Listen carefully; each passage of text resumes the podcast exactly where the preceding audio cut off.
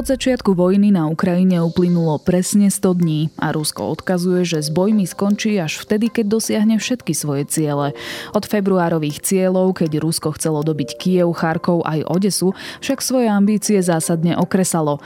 Vojna si vyžiadala doposiaľ 10 tisíce ľudských životov, škody za viac ako 600 miliard dolárov, aj útek vyše 7 miliónov Ukrajincov do zahraničia.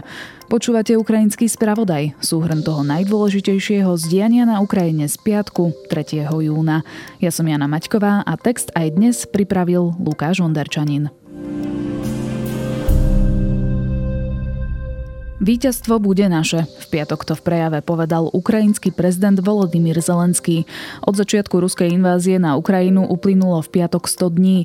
Zahraničné spravodajské služby aj politici preto hodnotia, ako obmedzenie sa Rusku darilo. Ruská armáda nedokázala dosiahnuť pôvodné ciele ako dobitie Kieva a vládnych centier. Vytrvalý ukrajinský odpor a neschopnosť obsadenie letiska Hostomel v prvých 24 hodinách zapríčinili odrazenie ofenzívy, konštatuje britská rozviedka v najnovšej správe. Na základe ústupu zo severu a sérií vojenských zlyhaní a napriek taktickým úspechom na Donbase, Briti konštatujú, že nič zo strategických cieľov z pôvodného plánu Rusko nedosiahlo. Hovorca Kremľa Dmitrij Peskov v piatok hovoril, že hlavným cieľom je aktuálne ochrana ľudí v Doneckej a Luhanskej republike a že boje budú pokračovať, až kým nebudú ciele Ruska naplnené. Ruské médiá sa pritom vyhýbajú správam o tom, že vojna na Ukrajine trvá už 100 dní. Obmedzené víťazstvá dosahuje Rusko najmä na Donbase.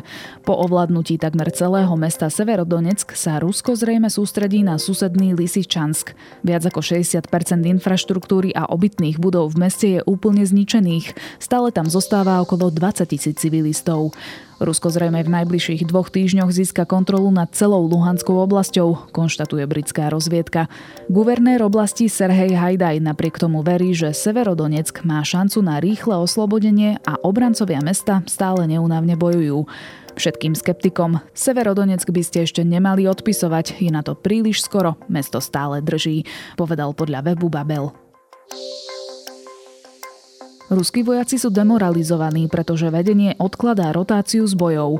Do akcií sa preto príliš nechcú púšťať, tvrdí generálny štáb ukrajinskej armády. Aj Americký inštitút pre štúdium vojny konštatuje, že ruské vedenie čelí problémom s nedostatkom vojakov.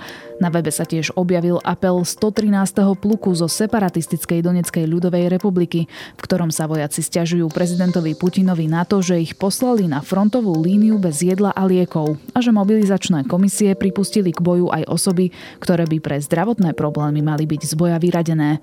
Hovorca Odeskej vojenskej administratívy Maxim Marčenko tvrdí, že 30 až 40% ruských vojakov, ktorí sa v rámci rotácie vrátili domov, sa odmieta vrátiť naspäť na Ukrajinu. Ukrajina vyhlásila, že americkými raketami nebude cieliť na územie Ruska. Poradca ukrajinského prezidenta uviedol, že jeho krajina vedie obrannú vojnu a zdôraznil, že štáty, ktoré poslali Ukrajine výzbroj, vedia, kde sa ich zbrane používajú. Spojené štáty posielajú na Ukrajinu štyri moderné palebné raketové systémy, ktoré dokáže zasiahnuť ciele vzdialené 72 kilometrov. USA však Ukrajine nepošlú rakety s dostrelom až 290 kilometrov, pretože sa obávajú, že by mohli dopadnúť na územie Ruska. Rusko už varovalo Washington, že poskytnutie zbraní môže byť vnímané ako zapojenie sa do konfliktu. Raketové systémy nebudú v bojoch nasadené hneď. Približne 3 týždne by sa mali Ukrajinci v zahraničí učiť, ako s nimi zaobchádzať. Európska únia schválila šiestý balík protiruských sankcií. Zahrňa embargo na ruskú ropu na 6 mesiacov s niekoľkými výnimkami, odpojenie Sberbank a iných bank od systému SWIFT či pozastavenie vysielania ruských štátnych televíznych kanálov v Európe.